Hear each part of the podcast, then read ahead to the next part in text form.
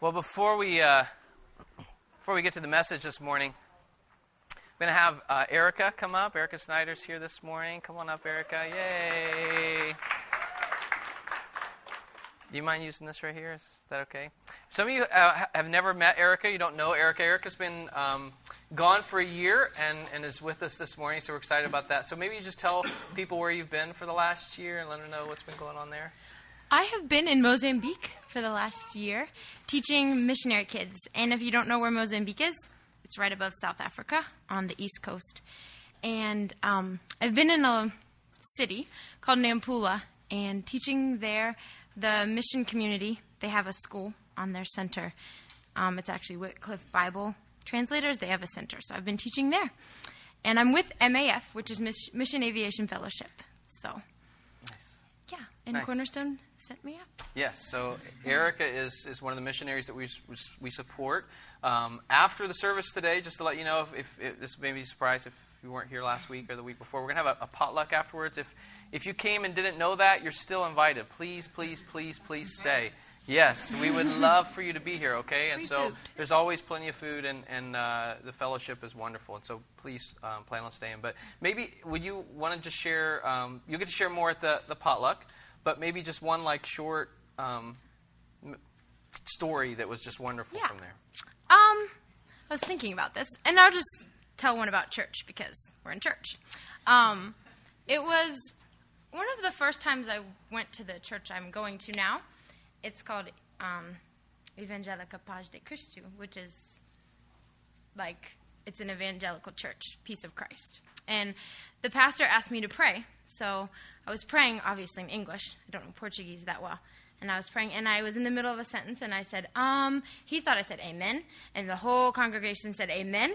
And then they, he, they all like lifted up their heads, and I was like laughing, and my translator was like laughing too, because he's the only one that knew what happened. So, Awesome.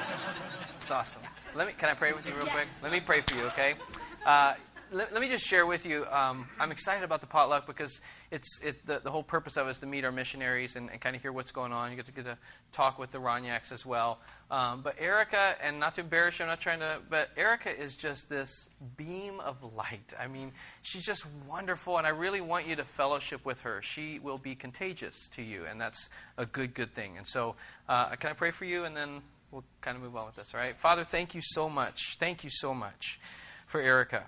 Uh, thank you for what you have been doing this last year in her heart and through her life.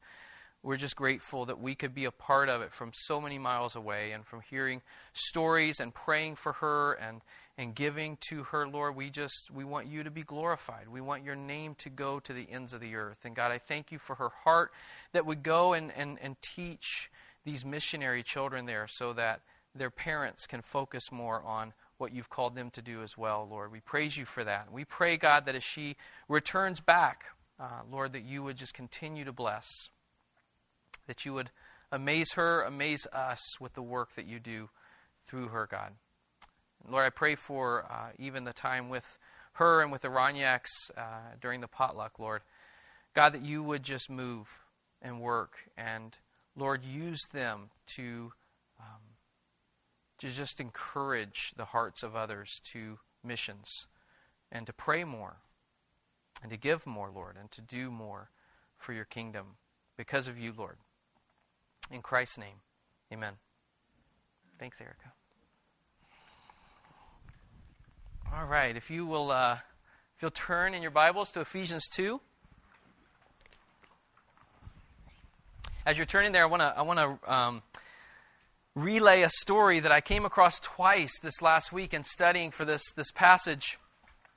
Uh, one from a sermon from John MacArthur, and one from a sermon from, uh, or one time from a sermon from uh, Chuck Swindoll. And uh, it's, a, it's a good story, and so I want to pass it along. And it happened in World War II. During the time of World War II, there was uh, a, a breakout between these American soldiers and these Germans who were in this um, farmhouse. And they were shooting at each other because that's what you do in war. And the, the people who lived in this farmhouse obviously were afraid. And so they ran from the house into their barn and were hiding in the barn. And, And as they were huddled and fearful in the barn, you can imagine the three year old daughter became very frightened. And in the midst of her fright and not knowing what to do, she just took off and ran out in the middle of the field. And as she runs out in the middle of the field between these soldiers, these Americans and German soldiers that are shooting at each other, the soldiers, seeing her, immediately ceased fire and just waited. And the mom, I mean, you can imagine if you're a mother, the terror and the fear in her. She just, she got up and ran into the middle of the field and, and picked up her three year old daughter and, and took her back to the safety of the barn. And then the firing started up again. As I heard that story, as I read that story, I started thinking through that passage, right, in Isaiah chapter 9, verse 6. It says, For to us a child is born, to us a son is given. The government shall be upon his shoulder, and his name shall be called Wonderful Counselor, Mighty God, Everlasting Father, Prince of Peace. Now, here's this little girl, right, who comes and, and runs out in the middle of this, this fighting, and, and, and for a moment, right, for a moment, there's, there's peace. But that's not the kind of peace that Jesus brings. The Bible says that Jesus is the Prince of Peace. He's the Prince of Peace. He is peace. And so the peace that he brings is not this momentary peace like this little girl managed to bring out of just a haphazard circumstance, but he, he brings eternal peace. And that's what we're going to talk about this morning from Ephesians chapter 2. We're going to look this morning uh, starting with verse 14, and we'll read through verse 18. And so if you'll stand with me, I'm going to read and just follow along. Ephesians 2, starting with verse 14.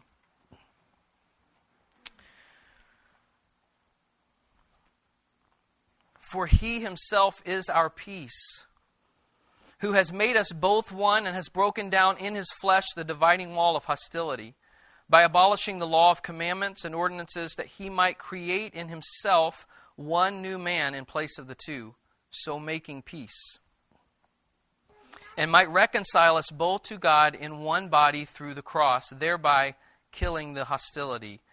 And he came and preached peace to you who were far off, and peace to those who are near. For through him we both have access in one spirit to the Father. We pray, Father, thank you so much. Thank you for Jesus. Thank you for your word. And again, we pray to you as we pray often. Open our hearts Open our hearts that we might behold wonderful things from your law.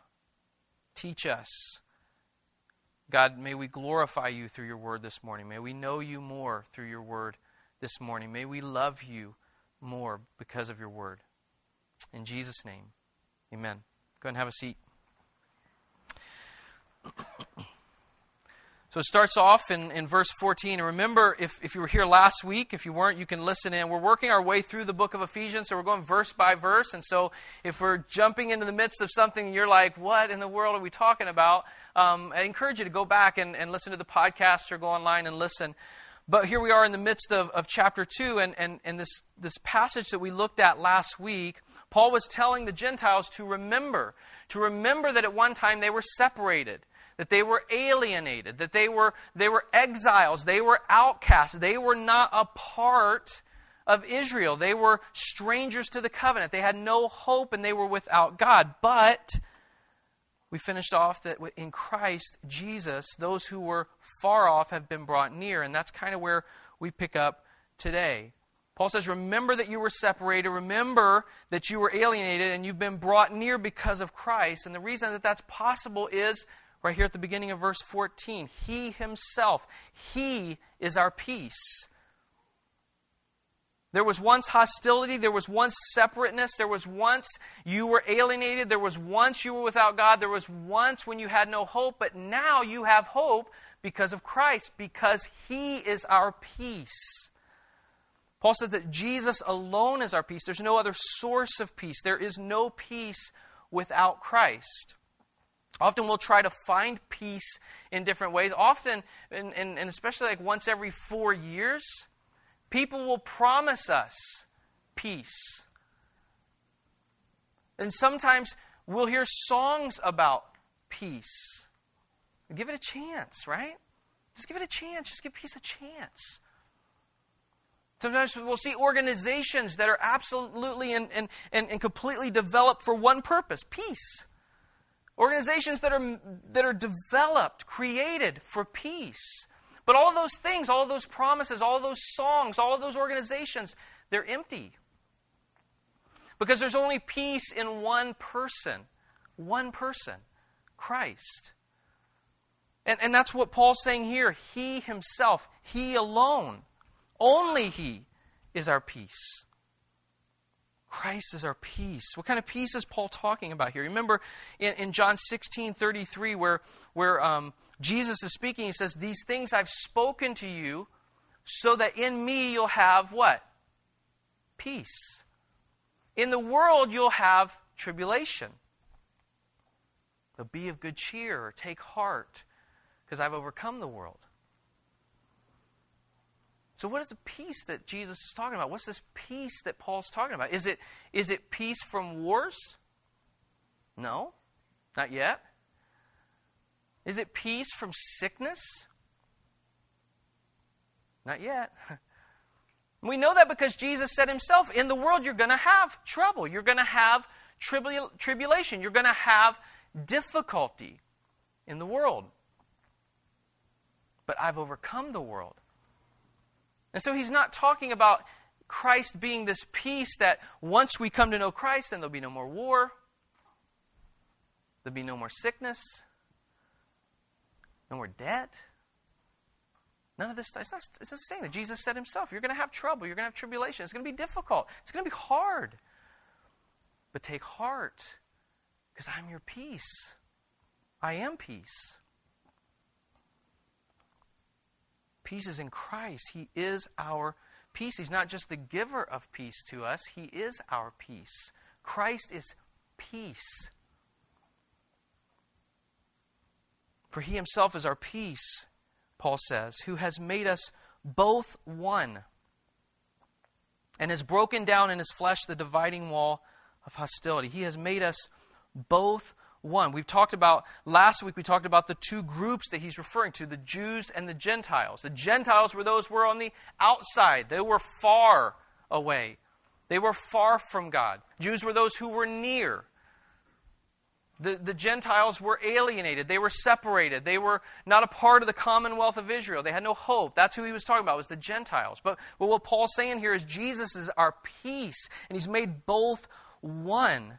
Both groups, Jew, those who are near, and Gentiles, those who are far off, into one. Those who are in Christ, the only identity that matters is their identity in Him. For you, the only identity that matters for you is whether or not you are in Christ. There's no Gentile Christian, there's no Jewish Christian, it's just Christ. It's just Christian. It's whether or not we're in Christ. You remember that story in um, Mark chapter 7 where, where Jesus um, encounters the Gentile woman who comes to him and, and is begging him to cast the demon out of her, her child? She has this daughter who's demon possessed, and, and, and she's begging Jesus to, to cast this demon out. Remember what Jesus says to her? She's a Gentile. Anybody remember? He says, Let the children be fed first. For it is not right to take the children's bread and throw it to the dogs. Now, who are the children in this, this statement that Jesus makes? Who? Israel. But who are the dogs? The Gentiles. How come people answered so much faster with the dog one? It's like Gentiles. Right? And he goes on and it shows the grace, the grace of God. And she gives this amazing answer, right?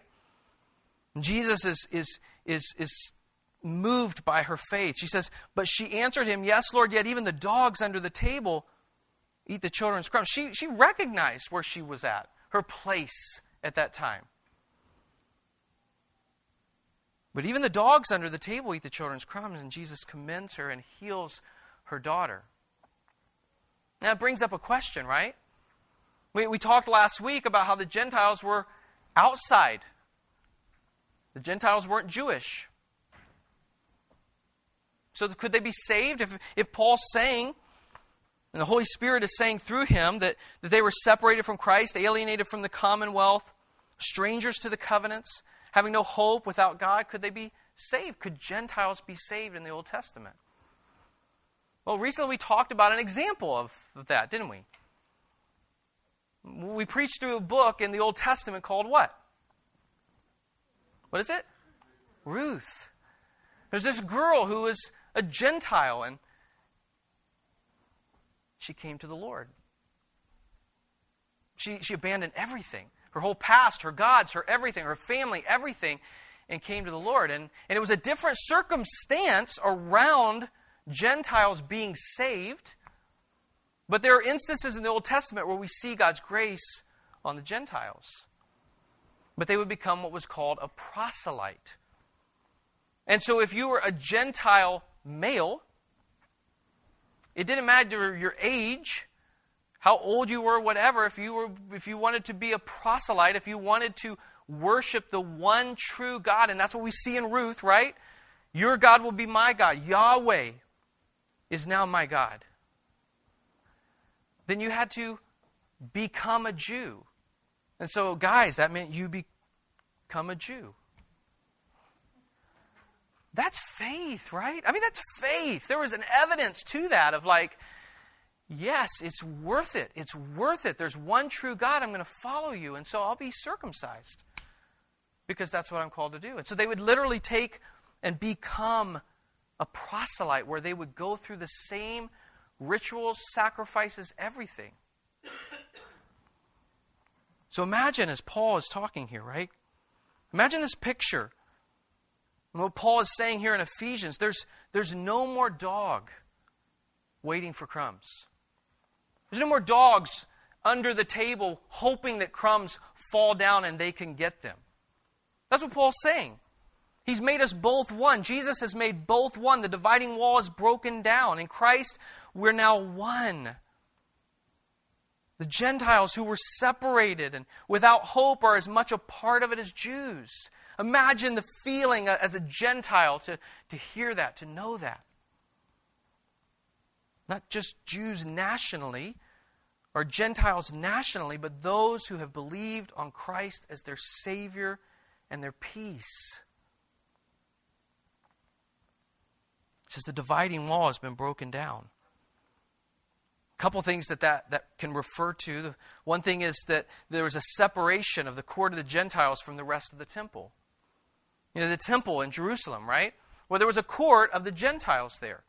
And that was separated from the court of the temple. And so between that court and the court of the Israelites was a sign that read this No Gentile may enter within the barricade which surrounds the sanctuary and enclosure. Anyone who is caught doing so will have himself to blame for his ensuing death. Now imagine that, being a Gentile and coming to worship. And you see that sign. Maybe you came here, right? You come here, there's a sign on that door right there. Any Westervillian. It's your own fault if you pass through this door. They were outside. They were alienated.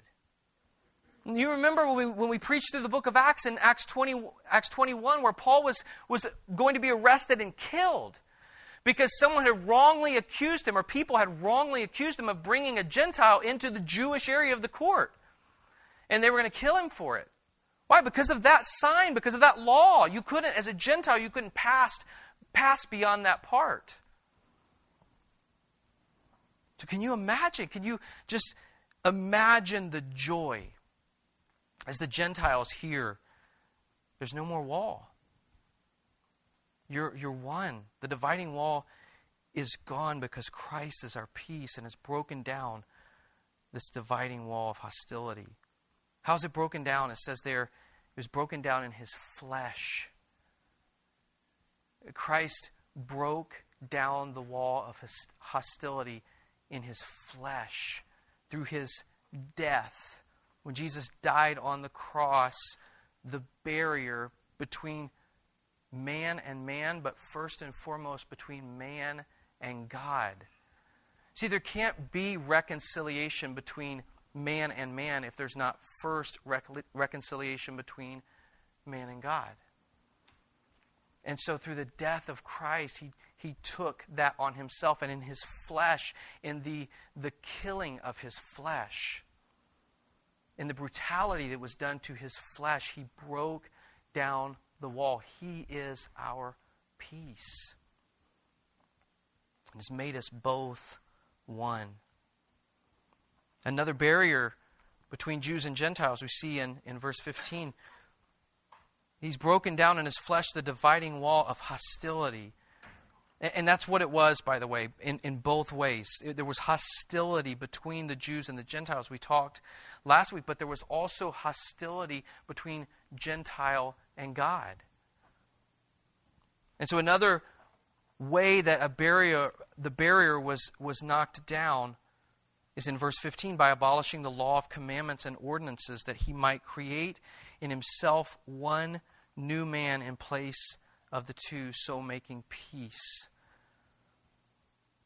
Another barrier between Jews and Gentiles was this ceremonial law, the law of commandments and ordinances that it says here. It's the Mosaic law, and it included many commandments that were there to separate Israel from other nations as God's chosen people. It was there to demonstrate and to, and to show off the glory of God. It was there to separate them so that people would look and see my people are different. My people are set apart. My people are holy. My people live differently. My people do different things than you do. My people are holy to me, set apart for me. Jesus says in, in, in Matthew 5 17, he, he didn't come to abolish the law, but to fulfill it. And so in his, in his flesh, he lived perfectly this law that we could never live perfectly. These laws that we could never do, he did perfectly and completely. He says, I am fulfilling the law for you. And that's why Galatians and, and Romans tells us that when we come to Christ, we're credited with what? His righteousness. With his righteousness. What he lived and what he did that we could never have done. We could never be righteous enough. We could never be good enough to get to heaven. And so he fulfilled the law for us. It goes on and says that the result of that is one new man in Christ, one new man in place of the two, so making peace. Christ came, abolished, broke down the dividing wall, abolished the law of commandments and ordinances, so that he might create in himself one new man, not Gentile Christians, and here's Jewish Christians, one new man in the place of two, making peace making peace between God and man, making peace between man and man.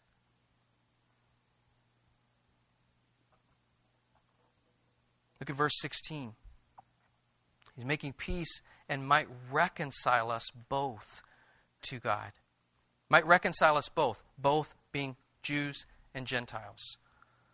Might reconcile us both to God in one body through the cross, thereby killing the hostility. That word reconcile is, is this beautiful, beautiful word. It, it means literally to bring from hostility to friendship. From hostility to friendship. And so Christ in his flesh and his body, as he came and fulfilled the law, and his flesh was beaten and torn, and he died on a cross to be punished. The walls broken down. Peace. He is our peace. He kills hostility and reconciles us both to God, bringing us from hostility to friendship. And, and, the picture is not that, that God has been reconciled back to men, right? It's that we have been reconciled to God. That we have been brought back to God. We're the ones who wandered away. We're the ones who sinned. We're the ones who were at fault. And Christ took it on himself to reconcile us, to bring us from hostility the friendship. Because God was satisfied with the death of his son. That's what it says here through the cross. Our reconciliation together, both Jews and Gentiles, our reconciliation to God is only through Christ and his atoning death on the cross. Only through Christ and his atoning work on the cross. That he died to be punished for our sins, to pay the penalty for our sins, so that we might be reconciled to God through him and through the work that he did, not a work that we can do, but the work that he did on the cross. And so it says the hostility was killed, put to death.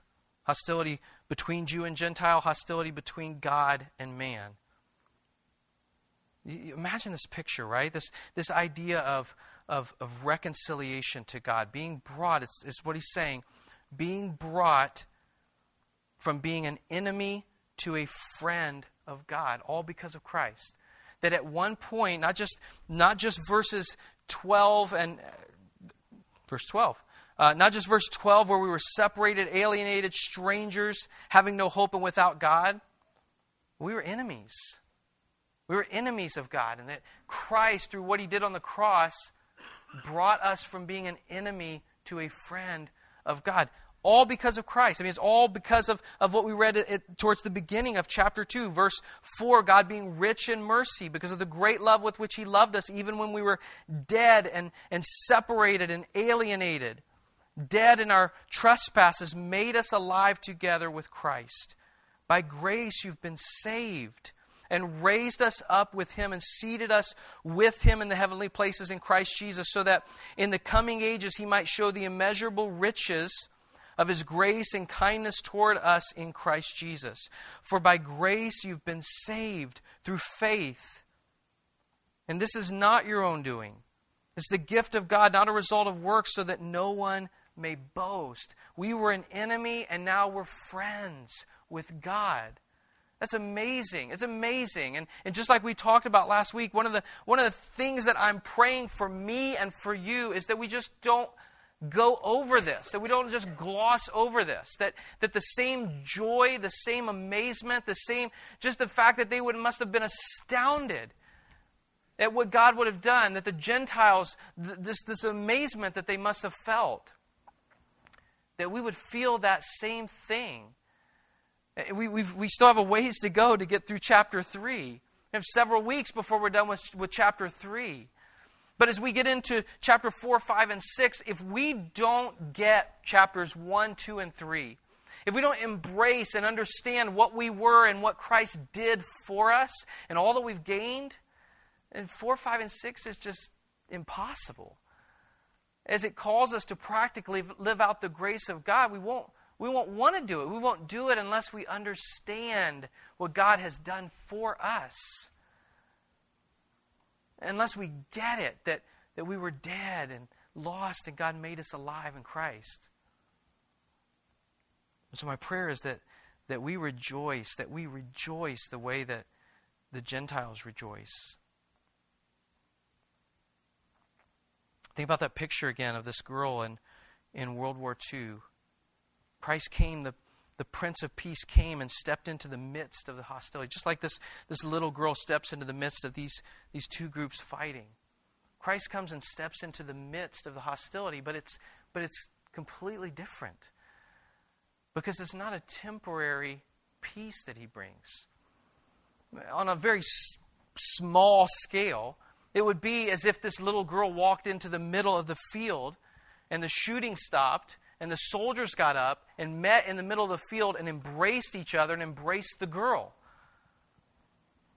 And that's still a very bad illustration because Christ is so much greater and his peace is so much truer. Again, that just would have been temporary peace.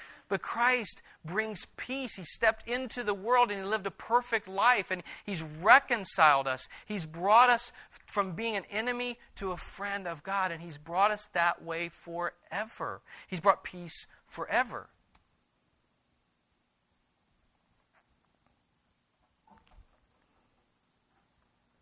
He might reconcile us both to God in one body. That one body is the church.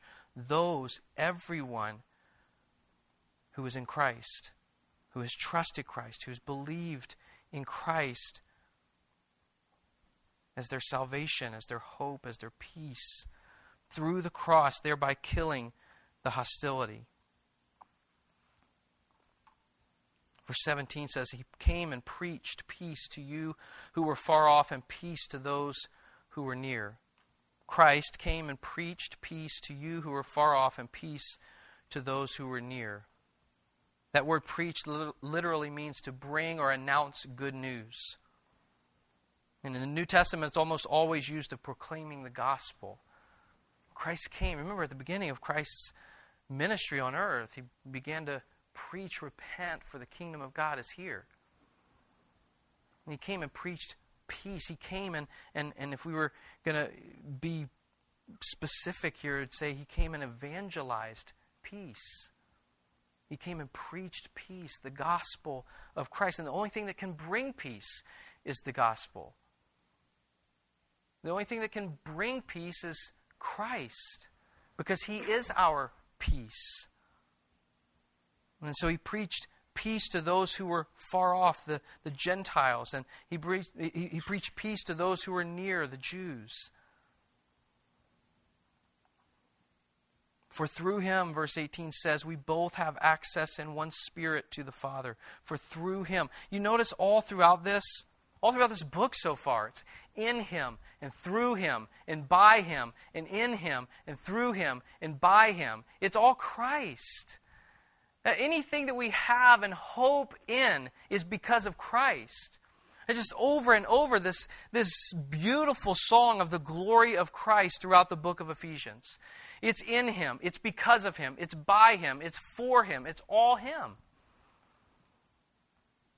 And so it says that through Him we both have access in one Spirit. We have access to the Father. We've been reconciled. We're no longer enemies. We can come to God. Just imagine and celebrate that for a minute. We can come to God through Christ. We can come to God. How do Jews have access to God? Paul says here, through Christ. How do Gentiles have access to God? Through Christ. John 10, verse 9 says, Jesus is talking. He says, I am the door. If anyone enters by me, he will be saved and will go in and out and find pasture. Jesus says, I'm the door, I'm the way, I'm the truth, I'm the life, I'm the peace. And so, whether Jew or Greek or whatever, as we talked about last week, it's all and only possible to be reconciled to God through Christ. And that's what Paul says here again. Through him, we both have access in one spirit to the Father. We have access to God in one Spirit. That's His Holy Spirit to the Father. Through Jesus shedding His blood in a sacrificial death, and by faith in Him, we have union in His Holy Spirit and have access to the Heavenly Father. It's that picture again of the working of the Trinity, all parts of the Trinity at work in our salvation and at work in our lives. And, and the Holy Spirit is, is at work to draw us continually to God.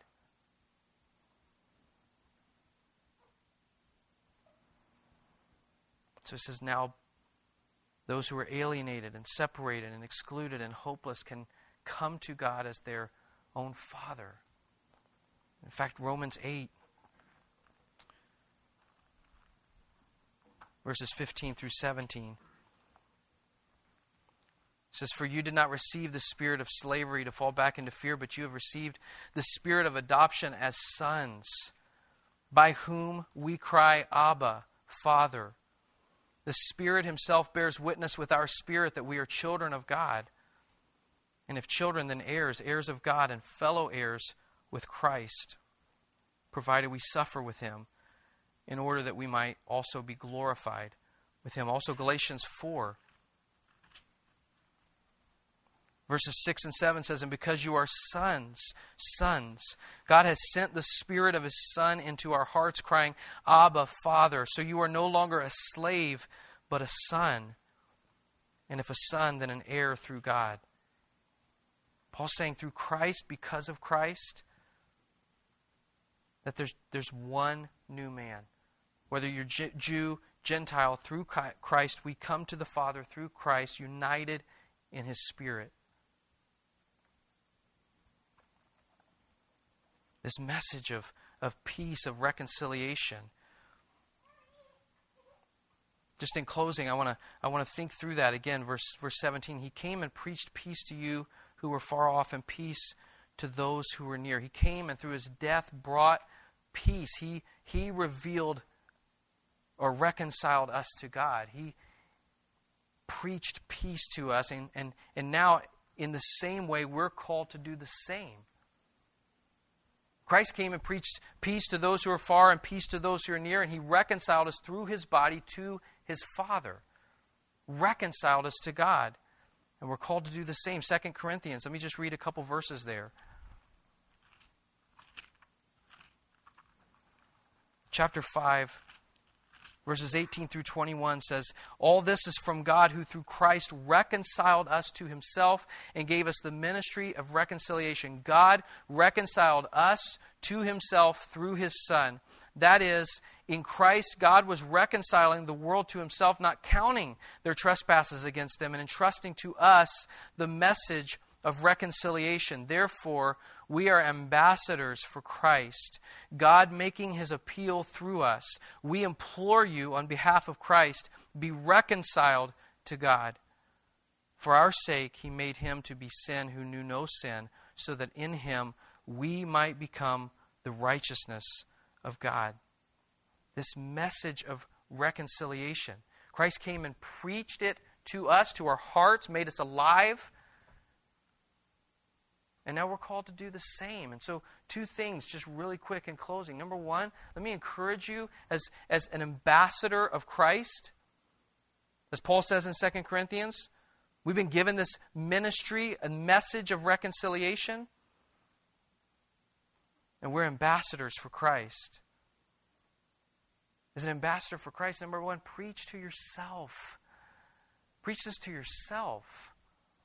How often I get into these routines and, and, and, and, and seasons where, where I'm not remembering that I've been made alive in Christ. I'm not remembering everything we talked about from chapter 1, verses 3 through 14. And how we went through that and, and said, this is, this is us if we're in Christ. We've been, we've been given every spiritual blessing in the heavenly places because of Christ. We need to preach it to ourselves. And remember that, that yes, we were alienated, but if we're in Christ, we have been reconciled. We've been made friends with God. And secondly, we ought to be preaching it to others. We've been given this message of reconciliation. If it's the joy that it is ought to be, let me rephrase that. If it's the joy that it really is, it's the greatest news ever. It is the greatest joy ever that we were separated from God. We were alienated from God. And through Christ, He has reconciled us, brought us back to Himself. There's no greater news than that. And we ought to preach it. We ought to tell it. We ought to proclaim it. We ought to be ambassadors of this message of peace that those who are far off, those who are alienated, those who are separated, those who are without hope, those who are without God, can be friends with Him through Christ, can be friends with Him through Christ, can be forgiven, can be made right.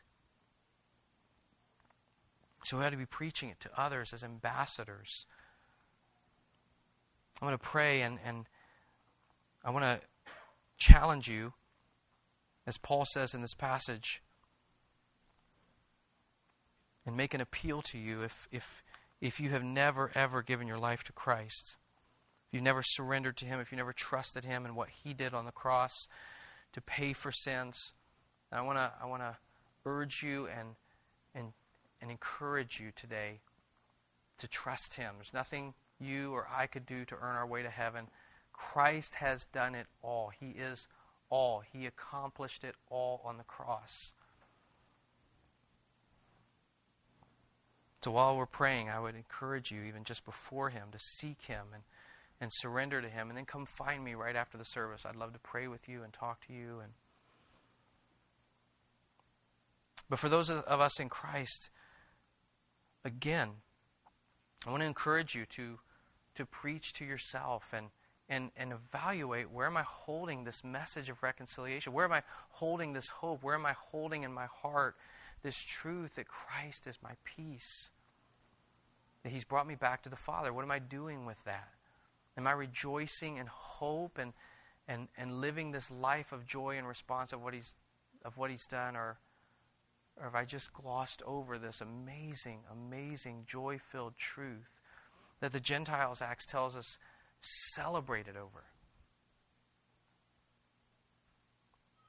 If we're not rejoicing over it, if we're not living it, if we're not loving it, if we're not embracing it, if we're not if we're not believing it for our own life, then my challenge for you is is just before the Lord now, even as I pray, just before the Lord, just confess that and remember, remember that Christ is all. And that if you're in Christ, you're made new. You're a new creation and that you've been given every spiritual blessing in the heavenly places. You've been forgiven. You've been made right. You were separated, and now you're friends. So I'm going to pray for all of us and encourage you if, if, if you need to pray, if you need to just, you and the Lord, just pray or confess or whatever it is, then do that. Do that. And then we're going to sing. Father, thank you for your goodness and your grace and your mercy, Lord. And God, this, this message of reconciliation that you have preached to our hearts, Lord. Think back through this, this whole chapter. Your word tells us we were dead in our sins and trespasses. But that you made us alive in Christ. For those who have trusted you, who have believed in you, who have repented of their sins, who have begun this relationship with you, Lord, we're friends. We have access to the Father. That is mind blowing to me, Lord. To think that you would love us that much. And so I pray for each one of us, Lord. I pray for our hearts. I pray that, that we would seek the glorifying response to the truth of the gospel that Jesus, you are our peace, that you have come and lived a perfect life, that you gave your life and through your flesh you broke down the dividing wall of hostility. You killed hostility between God and men for those that are in you. Lord, that we would respond rightly to that, joyfully to that, consumed by that. That our lives would be directed by the gospel, not by our own desires, but by this message of reconciliation, by this hope, by this Prince of Peace who has come. We love you, Jesus. We praise you for all that you have done on our behalf. You are our righteousness. You bore the wrath of God for us. And we praise you for that. Amen.